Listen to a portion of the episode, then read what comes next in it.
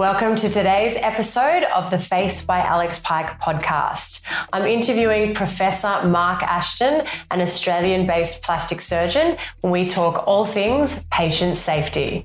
Hope you enjoy. Professor Mark Ashton, welcome to the Alex Pike podcast. Thank you for having me. So, you are a specialized plastic surgeon, and your philosophy is surgery plus artistry. Can you tell me about that? Plastic surgery is one of those unique disciplines where you need to, one, be able to do the operation. But unlike other operations where it's more of a technicality of doing it the same each and every time, in plastic surgery, you need to modify and adapt what you're doing to suit the individual or particular patient and the problem or the situation that they're facing that you need to correct. So, for example, you might need to do an appendectomy in a patient for appendicitis, and the operation for that, whilst it's transformed in terms of laparoscopic surgery and things, the surgical technique by and large has remained largely the same mm-hmm. for about 100 years.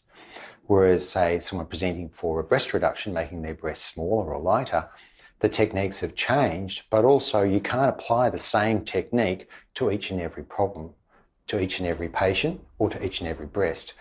And if we were to pick out one thing that went wrong, for example, in the Cosmetic Institute, which is up in Sydney, and you saw about those women having breast augmentation surgery and it all going horribly wrong. Yes. Because they just did exactly that. They applied the same technique each and every time, irrespective of whether that person had lost weight or had been breastfeeding in the past, had large breasts or small breasts or ptotic breasts or congenitally um, different breasts, they got the same operation. And not surprisingly, it worked in some people and not in others. And so the, the key point about plastic surgery and getting good at plastic surgery is recognizing that you need to treat each and every patient differently. You need to listen to what they're trying to achieve and use your skills and modify and change them to individualize the surgery you're performing. Let's talk about qualifications because any doctor with a basic medical degree can, in fact, call themselves a surgeon. So there is a lot of misleading information in terms of advertising, and I think as a consumer, people are quite confused on the difference. And I notice this particularly in a clinical setting where a patient may ask me or tell me, oh, I've booked in to have surgery. And if I ask who with, you know, it's not always with a plastic surgeon. So, can you talk about, you know, what is exactly the difference in qualification from a plastic surgeon and a cosmetic surgeon? So, the fundamental difference between those two groups of practitioners is training. One is trained to a set standard which we call the Australian Medical Council. So the Australian, the Australian Medical Council, we should just quickly talk about that. That's the regulatory body that sets the standard for every surgical training program in Australia. So it doesn't matter if you're a heart surgeon, a neurosurgeon, an orthopedic surgeon, a vascular surgeon, an oral and maxillofacial surgeon, an obstetrician, gynecologist. You have to pass a series of set exams that are determined and regulated to a set benchmark by the Australian Medical Council so that the training is predetermined to a set level with an exit examination and continuing professional development, continuing education to a set standard. Plastic surgery is exactly part of that group. So, a plastic surgeon, a cardiothoracic surgeon, and a vascular surgeon all do the same basic training. Cosmetic surgery requires none of that. And you can currently, now hopefully that law is going to change in the next couple of months. Mm-hmm. And Mark Butler is to be particularly commended for seeing that through. But right now, as we currently stand, you can pass your basic medical degree on Friday and on Monday morning set your plaque up outside your door calling yourself a cosmetic surgeon with no additional training. Now, the reason why that's important is because in our basic medical degrees, they've changed. We don't even study anatomy in our basic medical degrees now. We don't study surgical technique in our basic medical degrees now. And so the person coming out being able to call themselves a doctor with the so-called MBBS yeah. is nothing like the doctor of 30 years ago or 40 years ago. where a lot of these conceptions sort of originated. So even if you said, I would like to go on to be a specialist general practitioner, I want to be a specialist GP, you come out of um, hospital training, out of university training with your basic medical degree, you can't be a GP. You have to go and do additional training. What that underpins is that the basic medical degree does in no way prepare you for any surgical practice at all. And so the biggest problem we have in the current model and what is one of the proposals being put forward at the moment is there is no requirement for people to do the additional training to the standard of every other surgical discipline. Now, that makes absolutely no sense to me. Mm-hmm. Why is it that a woman or a man considering cosmetic surgery should be expected to accept a person who, for some reason, doesn't have to do the hard yards that a vascular surgeon does or an orthopedic surgeon does. I think that is incredibly disingenuous to that, mm. that particular person. And we know from experience it's incredibly risky. We know there's lots of statistics that show that people who have done a plastic surgery training program, as the people who haven't done that six years of additional training, end up with higher complication rates higher incidence of malposition of implants mm-hmm. as compared to plastic surgeons and higher reoperation rates. The other problem, which is even more fundamental, is that being a plastic surgeon and being a surgeon is much more than just learning a recipe book of particular operations. And as we talked about before, plastic surgery is about taking your surgical skill set and yep. modifying it to the particular patient. Now, part of that is saying to a patient, actually, I don't think you need surgery at all. So, not operating is actually a very real treatment option for every patient that walks through the door. Absolutely. And the, and the reason why that option is given to a patient or not depends upon the ethical and the moral construct around which that particular practitioner is operating. And in plastic surgery, part of our final examination, part of our final training is all about ethics and morals. Mm-hmm. And where we, again, let's pick up the Cosmetic Institute in Sydney, where that went wrong was because everyone was offered an operation, irrespective of whether it was the right operation for them or not. Yeah, it was Cosmetic Institute. Yeah, that's the that's the one. Yeah, yeah, with the class action. With the class action. Yes. So it it's was... the difference between a cosmetic surgeon and a plastic surgeon comes back to training. Mm-hmm me, for example, so I went into medical school in 1982 and I came out as a plastic surgeon in 1998. So it, it, takes a while. And, and part of that is not just learning how to do the operations, but it's about how to manage complication, how to manage patient expectation, and how to, as we talked about before, finessing or nuancing your surgical technique for that particular patient. Can I ask you about that educational process? There does need to be, you do need to be chosen for that program though. You apply for the program after yeah. completing your medical degree. Correct. So, yeah. so in plastic surgery, just like every other surgery, uh, vascular surgery and so forth, you come out of medical school and you need to do two or three years of basic hospital training and they call that surgery training in general. So that might be an orthopedic surgery, general surgery, vascular surgery, neurosurgery, intensive care. Um, and what that shows you is how to talk to patients, how to relate to patients, how to manage complications, how to manage hematomas, how to manage people who are seriously ill and bleeding, and so forth. And from that, you apply to the program, and plastic surgery is just one of the multiple programs that you can apply for. It's competitive, and we select somewhere between 25 and 30 people around Australia per year. Mm-hmm. And there are specific provisions for Aboriginal and Torres Strait Islanders. There's specific um, prerequisites for rurality or regionality. Mm-hmm. So people sure. we, we, talked about before, both of us coming from country Victoria, New South Wales, um, that we want to, as best we can, provide a holistic service to the whole of Australia. Sure. Not just people in Melbourne, Sydney, Brisbane, Adelaide. We want to make sure that people in Dubbo mm-hmm. or Wagga Wagga or Darwin can also have access to plastic surgical care. So, what is a patient or a consumer looking for as proof in simplistic terms of a plastic surgeon as opposed to a cosmetic surgeon? So they need to look at the letters at the back. And Okay. if patients are finding that that's confusing, the answer to that is, of course, it's confusing. The people who haven't done the hard yards are trying to make it deliberately confusing. Of course. So they want to mirror as closely as they can the guys who've actually done the work, mirror the people, the girls and the, and the young lads who've been working hard in hospitals training.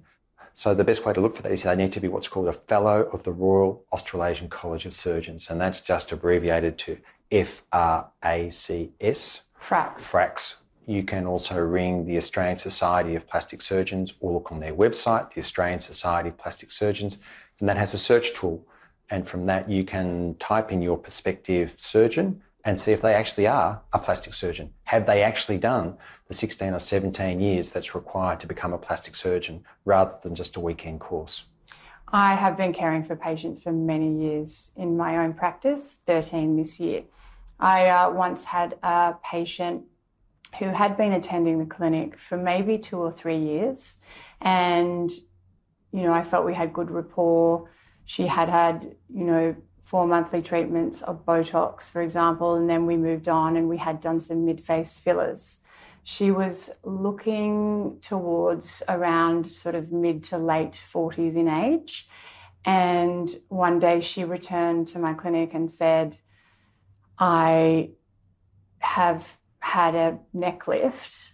Um, and of of course, I was quite surprised because I thought that would be something she may have mentioned, you know, to me Hmm. as someone that was treating her in a non surgical way. And the outcome of that was she had proceeded to go to a cosmetic surgeon for what was called a neck lift. And it was simply a thread from ear to ear underneath, which she paid, you know, $12,000 for. And of course, it just with gravity just fell straight back down. And she was very, very upset. And she really didn't have sort of anywhere to turn. Is this a common theme?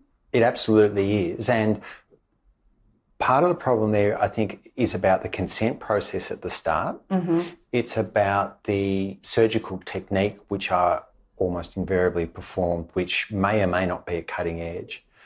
And then the follow up care is almost invariably substandard or is not to the standard that as surgeons we would be expecting of our fellow colleagues. So before that patient is offered surgical care or a particular operation, it's important that you fully inform that patient of all the various options and associate with those options the relative risk. So that, for example, we know facial operations have a risk of nerve damage, Of course. they have a risk of skin death, and they also have a risk that if it's performed incorrectly of asymmetry or the result which can look slightly abnormal or weird or peculiar. It's important that the patient who's about to consider an operation is made aware of all of those, absolutely. Mm.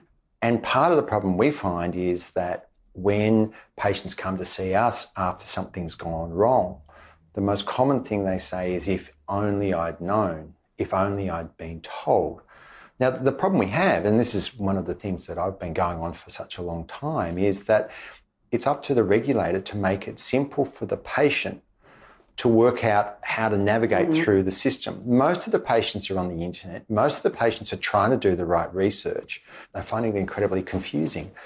And unfortunately, the current rules as they stand don't mandate that. For example, the most recent recommendation from our regulator, the Australian Health Practitioner Registry Agency, or AHPRA, have in their latest series of recommendations have decided, for reasons that I don't understand, that it's not important for a practitioner who's about to perform cosmetic surgery to have undertaken surgical training to the AMC standard. That is, they are not insisting that a person about to perform cosmetic surgery has done the same amount of training that someone who is about to do general surgery or breast surgery or knee surgery. I don't understand why not. I, I, surely surgery is surgery. We know that there's no such thing as risk free surgery. And as I see all too often, when things go wrong, almost invariably the so called cosmetic surgeon is unable to fix the problem. And they end up on our doorstep, Sure. having been fleeced, as you talked about, Fleeced. multiple, multiple thousands of dollars mm-hmm. without any reserves, with deformity, with scar tissue. And in many cases, that problem, that deformity, that lifelong scar could have been avoided completely or certainly could have been managed in a way that was minimized had the particular practitioner done appropriate and adequate surgical training. And as the College of Surgeons and as a plastic surgeon, I would say that's the same surgical training as every other form of surgery. I feel like, you know, in my experience with having a non surgical practice, that I get asked a lot of questions. And of course, being a registered nurse, I have in no way I'm able to refer um, however conversations occur. And I often tell patients that they have an ethical obligation to themselves to see a minimum of two surgeons. And then that opens the conversation for me and my patient on what a plastic surgeon is and what a cosmetic surgeon is. Because I started my career in plastic surgery nursing, working for a plastic surgeon. So, in fact, I know, um, but so many patients don't know. And often, what happens is from there, they do go off and they receive a referral from their GP and they see two, sometimes patients um, see three, to get a really good idea of the process and also the relationship that they will have, which is usually a 12 month relationship with their plastic surgeon. What would be your advice for a patient seeking surgery? No, you're absolutely on the money. That's exactly what we would advocate. So we would say that if you can see a minimum of two, but preferably three people, and there's two reasons for doing that. One is that even if they're saying exactly the same thing as what the first guy or woman said, um, they're saying it in often a slightly different way. So they're conveying that we, we, talked to before that all important conversation about risk and complication Sure. and what you do when things go wrong. So even if you're speaking to a female or a male plastic surgeon, seeing another plastic surgeon or another surgeon in that particular area for any surgery, hip surgery, knee surgery, doesn't really matter.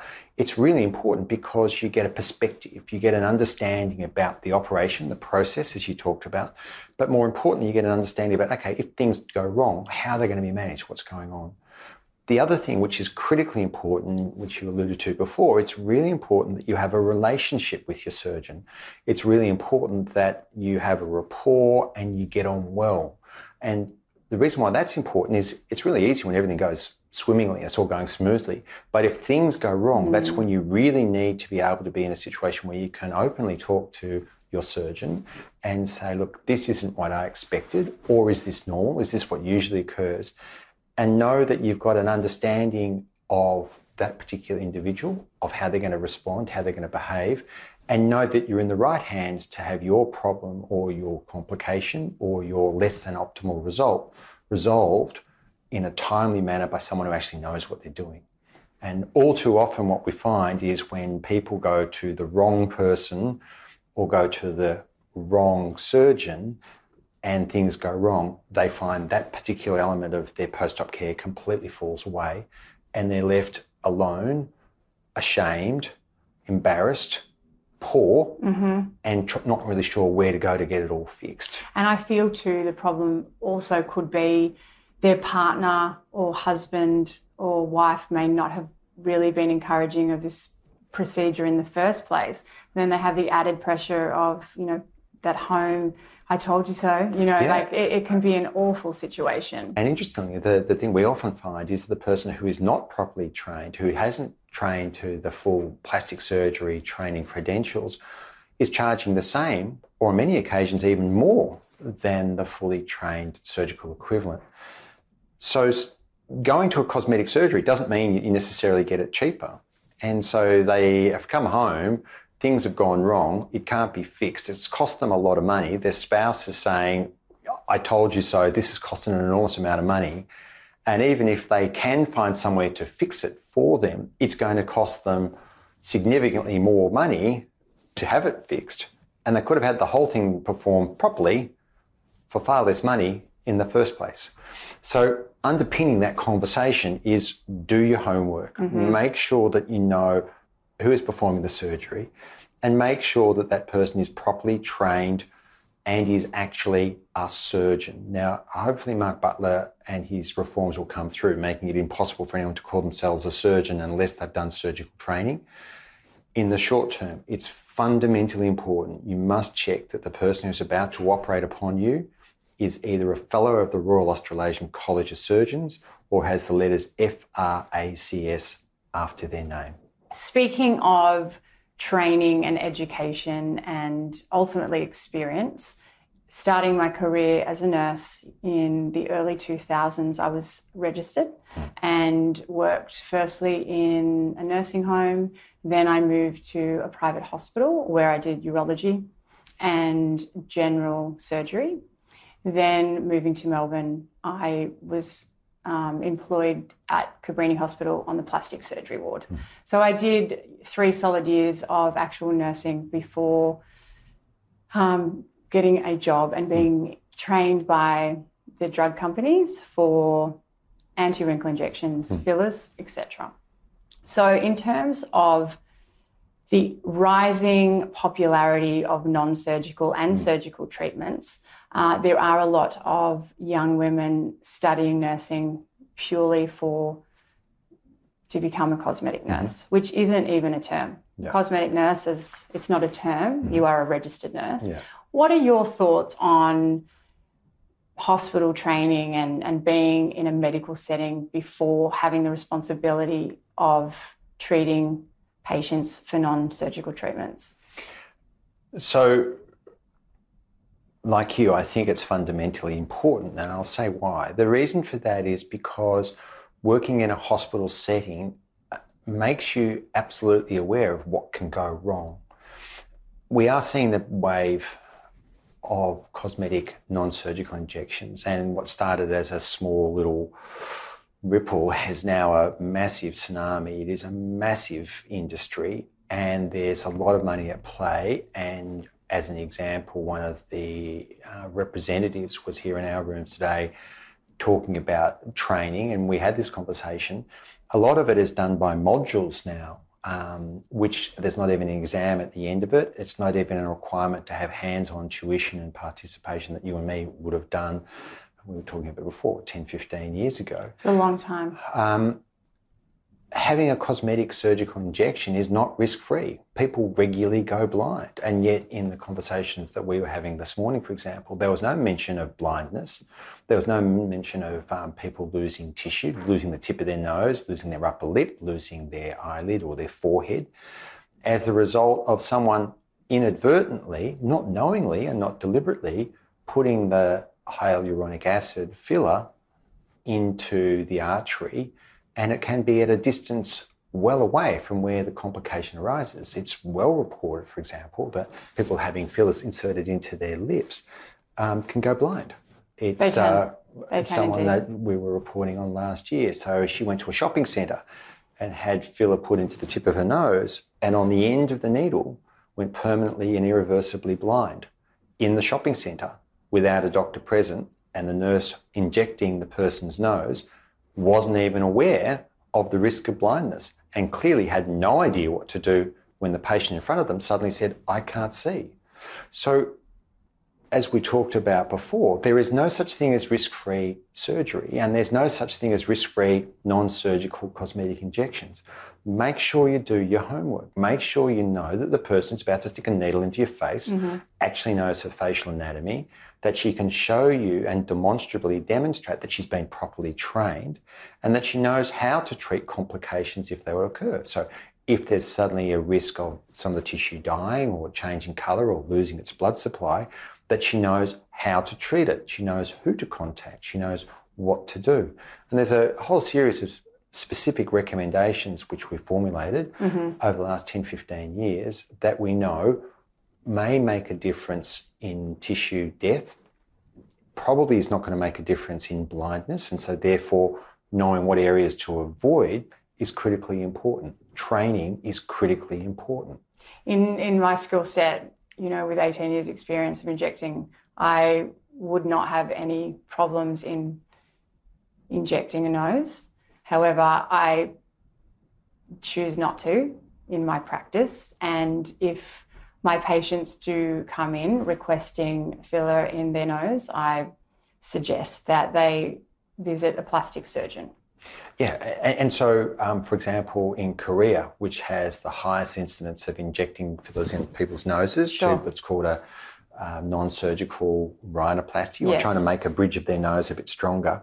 Not surprisingly, highest incidence of fillers into people's noses, highest incidence in the world of blindness. Um, we also see the other high risk area is in between your eyebrows Sure. here. Super, super high risk area. Sure. And most plastic surgeons now, if a patient presented saying, Can you put filler into this particular area? would say, Absolutely not. Botox, fine. You can put Botox Sure. into this area here with a super amount of safety. It's virtually impossible to make someone go blind by injecting Botox into this mm-hmm. area. It's incredibly easy to make someone go blind by putting filler in this area. So most of us just wouldn't do it. Again, understanding the difference between those two different techniques Yeah. comes back to training and experience. And as the patient who's potentially thinking about having some of these treatments done, it's really important you do your homework. Hmm. I feel like social media has been such a blessing in some ways in educating people, but also, you know, there's nothing differentiating, you know, someone like myself with, you know, hmm. 18 years experience as opposed to someone who has done a three day course with a drug company and, and is now calling themselves a cosmetic injector. So how do we how how do we get better? How do we educate people? We've got we've got to come back to what we talked about, I think, with cosmetic surgery, and it's about transparency of training. So we want we want the government in surgery to say that you can't call yourself a surgeon unless you're surgically trained Sure. to a national benchmark that's exactly the same as cardiothoracic surgery and neurosurgery. And we want to make it really easy for someone who's on the internet researching their potential surgeon to be able to see that they are trained to the same level. We don't think it's good enough that they can come straight out of medical school and do a one or a two year course. That's not the same as being surgically trained. And in exactly the same way as um, cosmetic injectables, we've got to make it mandated. It's got to be law that you have to transparently show what level of training you've undertaken Sure. before you can inject someone. The, the other problem, which is rife in major metropolitan Melbourne, Sydney, Brisbane, and Adelaide, is the concept of a particular GP or a particular medical practitioner sitting in a central office and having six or seven or eight injectors working in shopping centres all around I, metropolitan I this. Sydney, Melbourne, and Adelaide Sure. injecting and referring back to that particular person via a Zoom consultation and getting around the loophole in the law. And that's what they're doing. I mean, for example, we know that your risk of blindness is significantly higher if you had previous scar tissue. So, if you had previous skin cancer surgery or if you had a previous trauma, we know the risk of you hitting an artery and therefore having a complication goes up exponentially. Would that also be the case in um, rhinoplasty surgery? Correct. Yeah. Yeah. And but if you've if you've got someone and you say, look, you need to have an in-person consultation with the person who's about to do your non-surgical injecting, then they see the scar, they ask the question, they talk about it, talk about risks that we talked about before, and you might decide on based on that that no, I'm not going to have the filler in this particular part of my body because of that risk. Now, if you're seeing someone on a 30 second at max Zoom consultation and you're in a shopping centre and they're in Sydney, um, that consultation and that conversation about risk almost invariably never occurs. It means that there's a whole population of people who are going to unnecessarily put noses, lips, and their eyesight at risk. It happens regularly. It happens far more often than what people are given credit for. And certainly, I think that the government at the moment is somewhat naively unaware of the magnitude of what this industry is. It is now common for young kids under the age of 30 to routinely have Botox, routinely have fillers. Five years ago, six years ago, that demographic was almost exclusively over 40. Sure. And so, not surprisingly, the drug companies, the manufacturers of Botox and the other types of hmm. fillers, have marketed to a young 20 year old saying this is the go to accessory you must have. Definitely. And so, therefore, there is a business model, there's a commercialization of a medical procedure. And with that brings money, and with that brings almost invariably cutting of corners. And it's beholden upon the regulator to get a grip on this, to get a handle on this. But don't you think that also really falls on the drug company? Of course. Because they really should be providing the adequate education.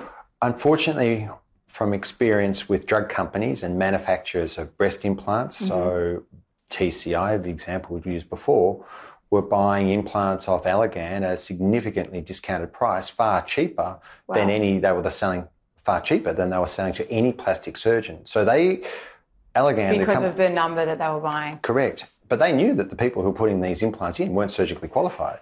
And yet they were pricing the people who'd done the surgical training, they were pricing the plastic surgeons out of that market because they were charging them two or three or four times more per implant than they were charging Allergan. And as we talked about before, manufacturers of botulinum toxin, Botox, and other things like that, again, are driven by the money. It is absolutely critically important that you, if you're a potential patient thinking about these procedures, you must do your research. It's really, really important.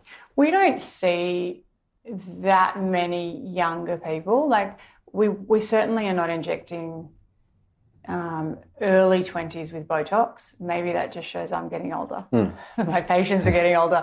But uh, yeah, we, we definitely see, you know, the enhancement younger patients. They're yeah. looking for enhancement. So they're looking for bigger lips and uh, they often get sent away from my practice because that's not a, an aesthetic that I really like that much or find attractive. Uh, so I'm very particular in terms of what the patients representing my brand look like also. Correct. Well, yeah. the other thing is they, they walk out of your practice with a particular look that is yes. representative and reflective of your aesthetics and what you believe is important and how you want people to appear and present. Mm. You know, so the part of the problem we have, and, and you, and you would notice this as well, is that there is a distortion in what people are perceiving to be attractive or are perceiving to be uh, a desired outcome. Madonna most recently yes. appeared with a very what we would call overdone look, a lot of filler, looking quite filler. looking really quite bizarre. With a with you know clearly a facelift and also and and just not looking in any way natural. Now that is a particular position that Madonna's taken, yes. and I understand there are reasons why she does that.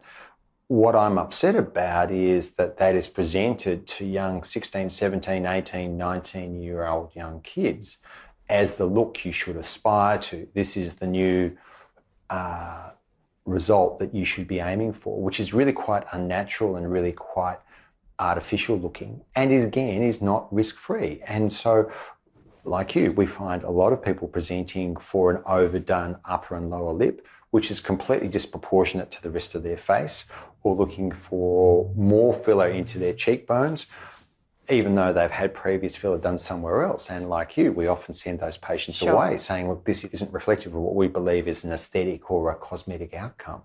But there are people who will perform those injections for them.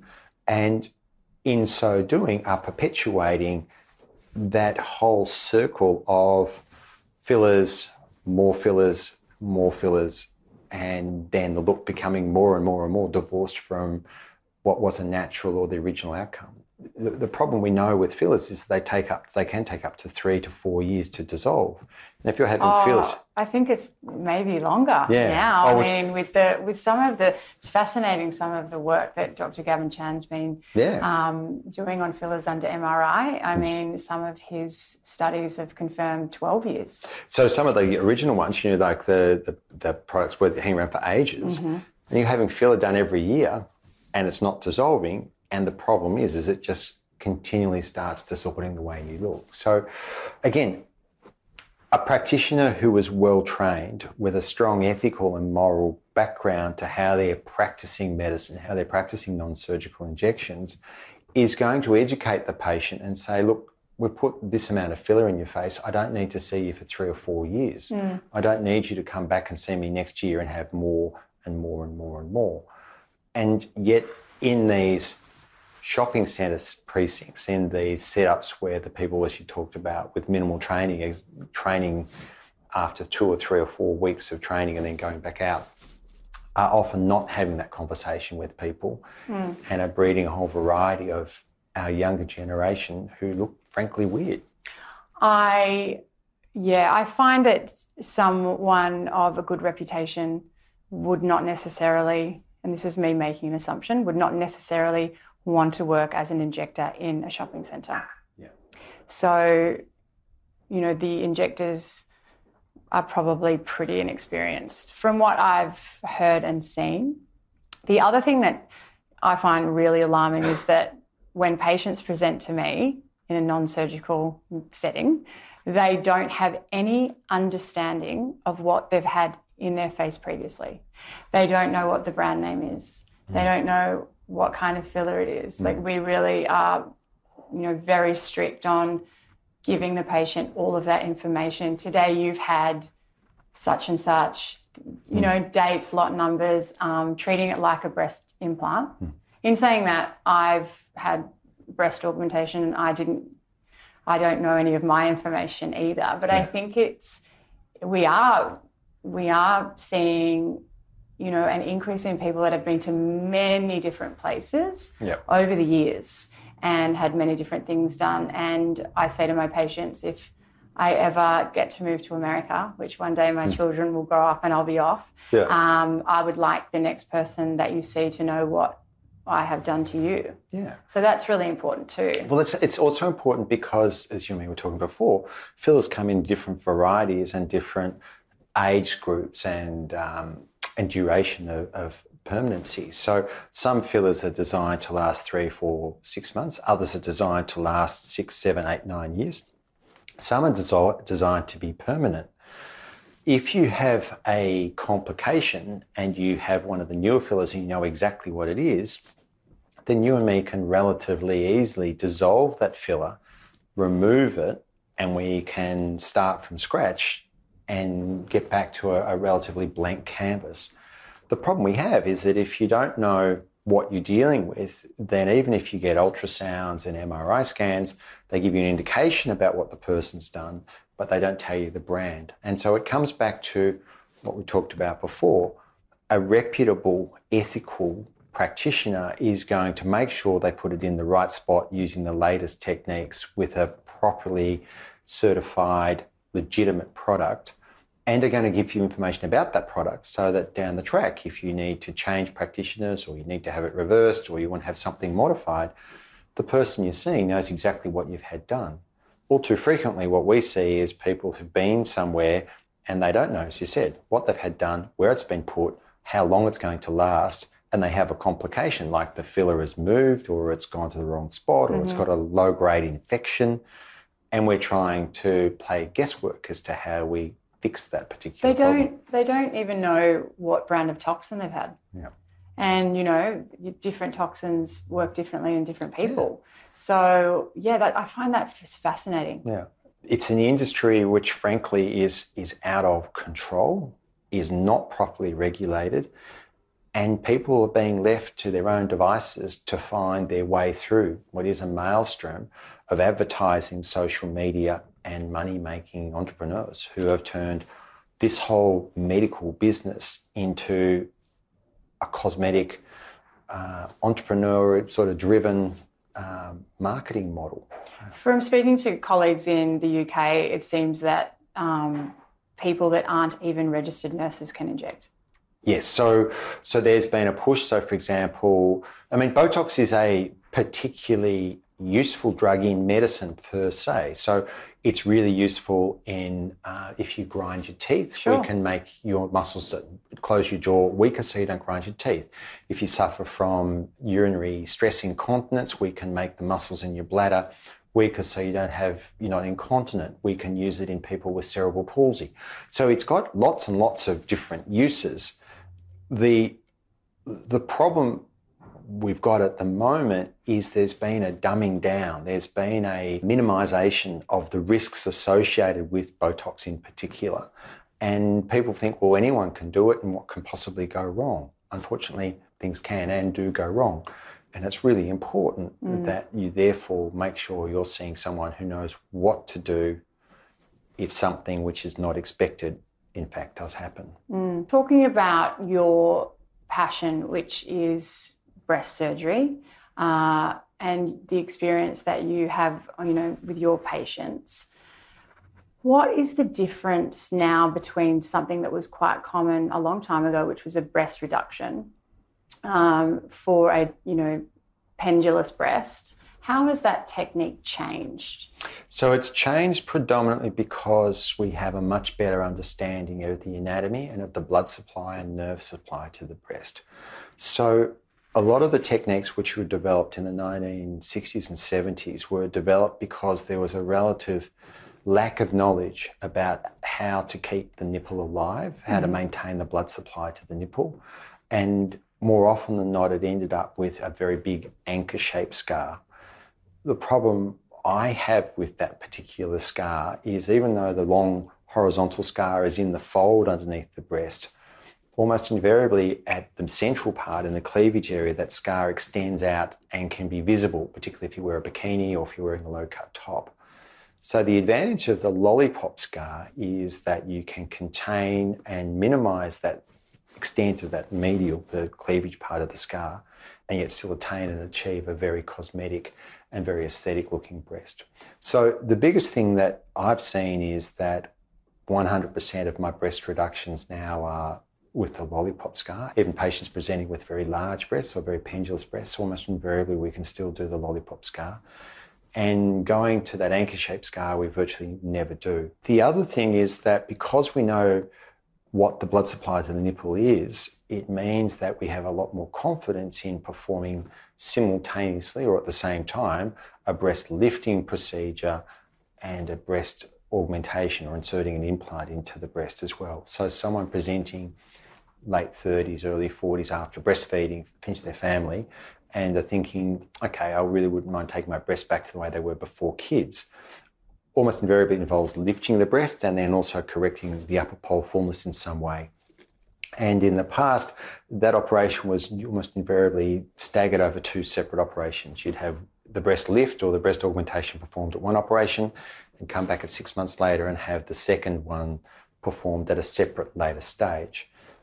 Most plastic surgeons now, because we know about the blood supply, sure. we know how it works, um, would be very confident in putting the implant in mm-hmm. and lifting the breast sure. at the same time. And so those two changes have really occurred probably in the last 10 years in mm. plastic surgery. It comes back to what we talked about before, and that is that if you're properly trained and you know how to handle tissue and you know about blood supply, which is what you're taught when you're becoming a surgeon, then you can use these latest techniques to help your patients, and better, you can use these techniques to help your patients safely. So you're not worried about nipple necrosis, you're not worried about wounds breaking down because you know how far you can push that, that paradigm, how far you can push that operation, where you need to make your incisions, and what you need to do to make sure you get the outcome the patient's wanting, but you achieve it safely. Mm. It's a really good point.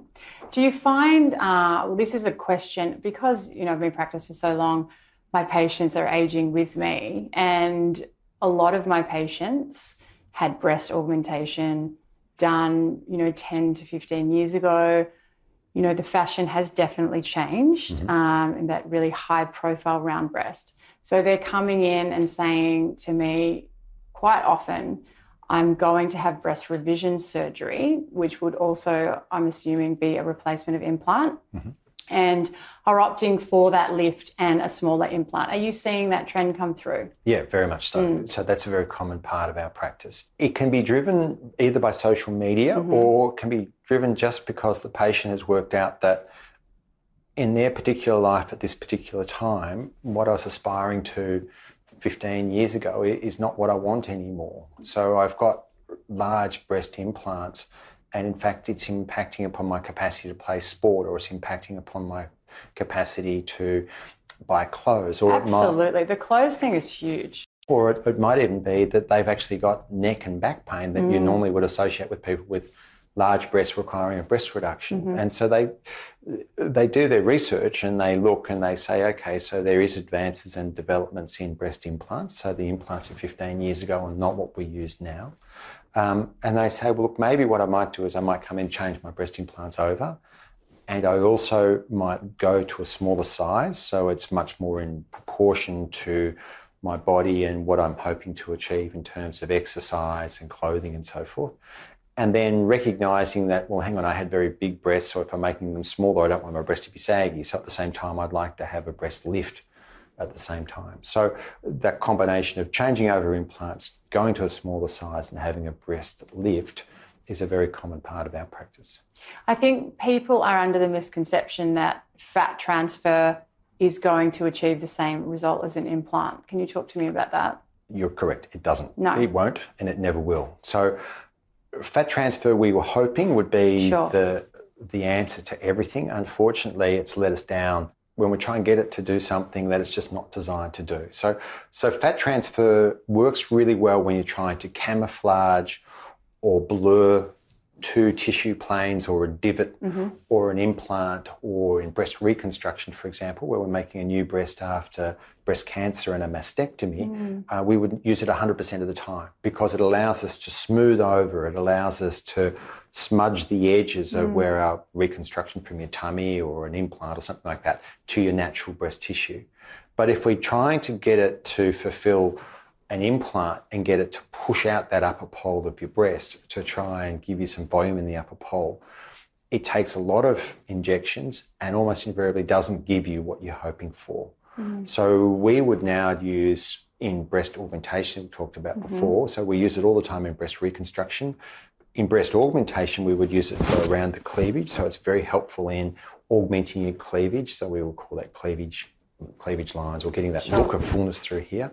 Um, but in trying to do it in getting a, a replacement, so take an implant out and try and refill that breast with fat, you're looking at maybe three, four, five, six operations, and you're still not going to get the result that you're hoping for. And the fat won't retain there. Correct. You Yeah. only keep 50% of what you put in. So if I put 100 cc's of fat into your body, I'm only going to get to keep 50% or 50 cc's. So an average implant, 250, 300 cc's, transferring maybe 150, 100 at a time, keeping 50 to 75, straight away at four, five operations to get the result we're looking for. Mm. It's not the panacea that everyone thought it was going to be. Mm. I'm really fascinated to ask you about a patient's journey with reconstructive surgery because I haven't had any experience in working in reconstructive plastic surgery. How does that take place? So, when do you meet the patient?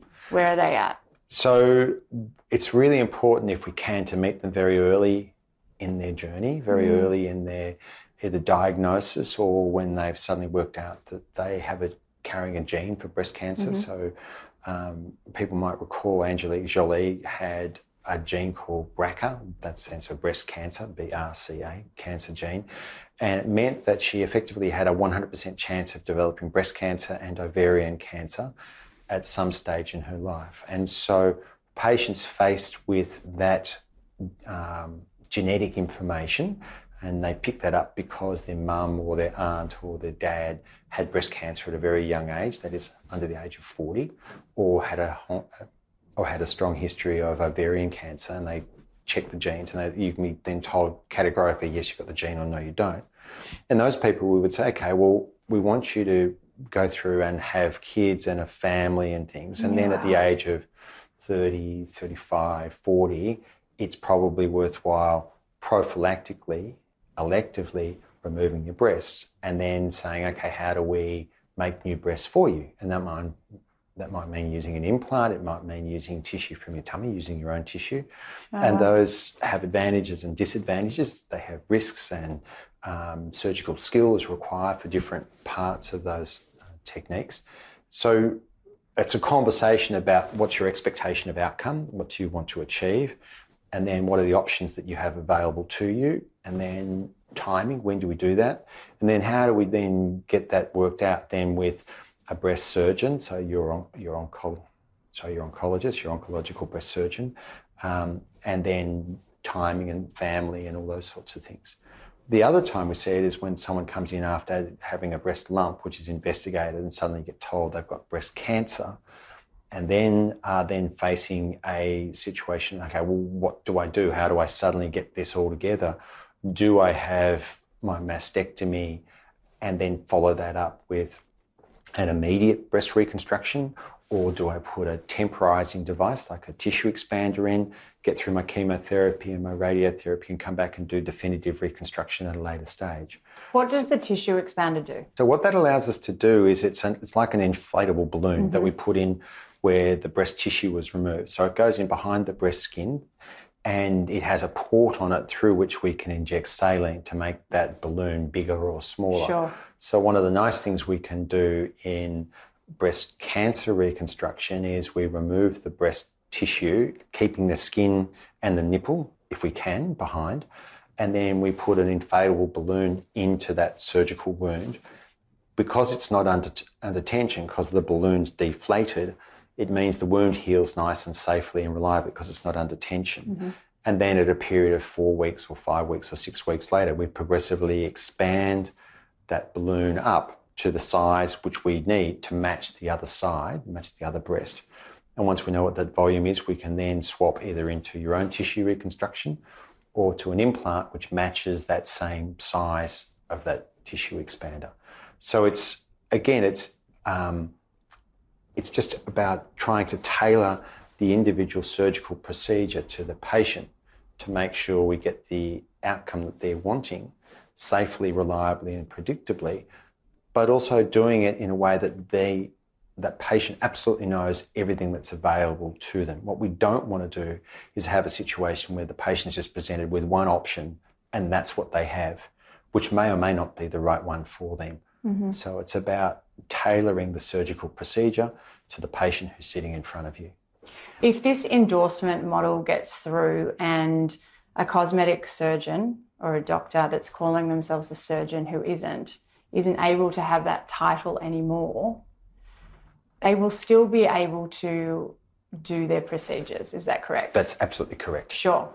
And that's where I think there is an opportunity lost. So mm. the 60 Minutes and Four Corners programs and the associated reporting by very brave people about what happened to them, to the Australian public, I think presented an opportunity for our regulator, for AHPRA, to really do something to protect the public and to make it transparently clear who has done the appropriate surgical training. As we said before, plastic surgery, cosmetic surgery is still surgery. There's no such thing as risk free surgery. And the risks of death, of infection, of blood loss, of things going remarkably wrong are not diminished because you put the word cosmetic in front of it. It's still surgery. And I would say that therefore you need to be properly trained in surgery to the same standard as every other surgical procedure in Australia it doesn't make sense that our regulator is accepting anything less than that. Now, Mark Butler, for his absolute credit, has said that he and the health ministers have agreed that you can't call yourself a surgeon unless you're trained as a surgeon to this Australian Medical Council standard. That is absolutely spectacularly on the right path, exactly what we would all say makes absolute sense. What doesn't make sense is that the Australian Health Practitioner Agency, the regulator, mm-hmm. is going to say, despite that, we're going to look at the information which is presented to us that we see and say, no, actually, we're going to endorse you. We're going to say that your training is appropriate to perform cosmetic surgery, even though they know you haven't met the standard that Mark Butler in November and December said was required to be a surgeon. So you, as the patient, are saying, I'm confused. I've just got the regulator saying to me that they endorse Dr. Smith to perform cosmetic surgery procedures, even though they're not a surgeon. And the Minister of Health is saying, no, Dr. Smith can't call himself a surgeon because he hasn't been trained in surgery to the AMC standard. Surely it would make sense that you say the starting point for endorsement is you have to be a surgeon Sure. and then you have to be trained in cosmetic surgery so that if you're a breast surgeon or an orthopedic surgeon or a urogynecologist or an obstetrician and you suddenly want to do, I don't know, breast operations or tummy tucks, you both need to be a surgeon because you know how to manage complications and you have an ethical and moral code associated with being a surgeon. Mm-hmm. But you're also trained about how to do the surgical technique of tummy tucks and manage the complications. To us, that would make infinitely more sense and would allow the public who are trying to do the right thing, who are trying to find out who their surgeon is and what training they have, they would be able to find out in a transparent, easy way that makes sense. This current proposal by AHPRA is misguided, makes it more confusing, and makes it almost impossible for people to work out who's done the training and, who, hasn't. Yeah. I want to ask you about something that is very popular and can have huge risk, and that is liposuction. Okay, you're in effect, or the surgeons in effect taking out liters of fat, which is in effect fluid in the body, and then fluid can shift, Correct. and a person could quite easily die. Yes. Uh, and this is something that's sort of always really not been given the seriousness of it isn't really been taken into account. How do you feel about liposuction? Look, liposuction has its place. Sure. And particularly when combined with fat transfer, which is one of the things we talked about earlier, um, is a very useful tool. But it also has risk and it also requires a knowledge of what can go wrong and how to treat it. So the two things that can absolutely go wrong, as we talked about, are fluid shifts leading to death or shock or infection. And you Sure. can end up with what they call necrotizing fasciitis, or when massive full on uh, infection takes over the operative liposuction site, and people end up with fevers, shock, and can die. So it's not something which is simple, straightforward, and easy. It's not as they advertise walk in, have some liposuction, and go back to work in the afternoon. But this is actually what, you know, has gone on in the past. Correct. I mean, I have heard stories, you know, of doctors, you know, removing seven liters of fat, um, leaving, you know, the premises, and the nurse, you know, without an anaesthetist present or another even staff member having to dress these patients in garments and send them home. In taxis Yeah, or curled up in the back of a car. it sounds like a really terrifying movie.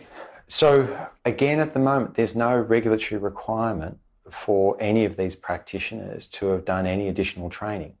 So, the Victorian government here in Melbourne uh, recently developed a series of guidelines around liposuction, and they were developed in conjunction with anaesthetists, people from both sides of cosmetic surgery and plastic surgery, in conjunction with uh, physiologists and uh, cosmetic nurses and day surgery operators to work out what's the best way forward for people considering liposuction. What training should the people performing the liposuction have undertaken, both the surgeon and the nurse and the hospital looking after those patients? How should it be performed? What's the follow up care? And they've been assembled into a document which is readily available on the website called Liposuction Guidelines. If you just type in Liposuction Guidelines Victorian Government, you'll see it comes up. But it goes to some things that you absolutely picked up on there. So the guidelines say that you shouldn't be liposuctioning any more than five litres of fluid at any one time. If you want to take more than five litres out, do it on two separate occasions of three litres each. You know, why risk it? It doesn't Huge make any sense. Make sure that the person who is doing the liposuction hangs around in your town. They don't jump on a plane at five o'clock and go back to Sydney, which happened all the time. Make sure that the liposuction is performed in a licensed facility with sterile equipment that passes the regulatory standards which is an operating room. which is in an operating room or a facility which is clearly defined as having the same standards as an operating room. Now, all of these things can be legislated and mm-hmm. regulated. At the moment, they're not. And again, what that does is it puts the patient in a position where, right from the get go, they're at a disadvantage. Most of these clinics, even though they look terrible out the back, and having done multiple inspections of these facilities, they're usually marble lined at the front And when you get out the back, you're going, oh my God, what is going on here? Some of them, for example, can be renovated office blocks with no uh, associated sterile equipment, sterile walls, sterile air conditioning, all these things which are mandated by law Sure. if you want to have your tonsils removed. It's surgery. You're having liposuction, none of them apply. Well, that does, again, doesn't make any sense. Doesn't. Surgery is surgery, and liposuction has a real risk of things going wrong. And again, there should be appropriate regulatory standards for training, for where the operation is performed, who performs it, and what the follow up care is. Mm-hmm. So, for patients, if they're thinking about having liposuction, go to the Victorian Government website or Safer Care Victoria, which is their body, and look for liposuction guidelines of the Victorian Government. And we'll go through all of those things. There's a statement there for practitioners, what the government expects the practitioner to do, and then a version for the layman person, for the patient. So, what questions you should be asking before you undergo liposuction. As an industry, how can we how can we get better? Like how can we join together? And I mean plastic surgeons, you know, cosmetic physicians and registered nurses. So I'd say the first thing that must occur is transparency of training. So a patient must be able to transparently see how much training an individual practitioner has done. There is no such thing as risk free surgery. Things can and do go wrong. We see it all the time. So any surgical procedure, any cosmetic surgery must and can only be performed by someone who's done surgical training to the standard that is accepted for surgery in Australia in exactly the same way as neurosurgery or cardiac surgery. So any cosmetic surgical procedure must and can only be performed by a surgeon and that surgeon must be able to demonstrate transparently that they have training in the particular procedure they're about to perform. In non surgical procedures, we need to make sure that the person's training and knowledge of anatomy is to a set and predetermined benchmark, which again is nationally enforced. We know what that standard should be. Let's enforce it. Let's make it mandatory. I don't understand why it's not.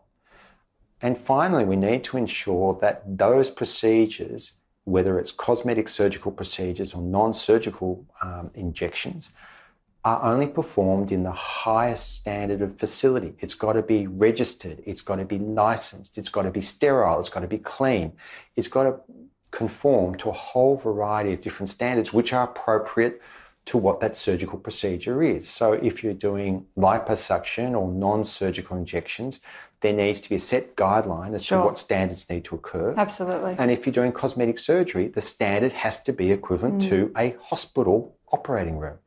That's what the public want. That would be the bare minimum that I think they're looking for.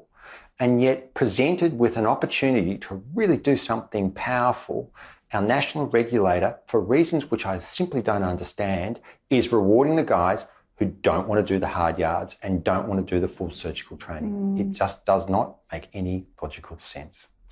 So you really came forward and you know you're really standing up for patient safety within the industry and you went on 60 minutes was there any backlash from from what you said Yeah, um, these are these were these are big players. Um, they're seriously lawyered up, and they have a ruthless businessman-like approach to how they approach what for them is a multi-million dollar industry that's earning them a lot of money.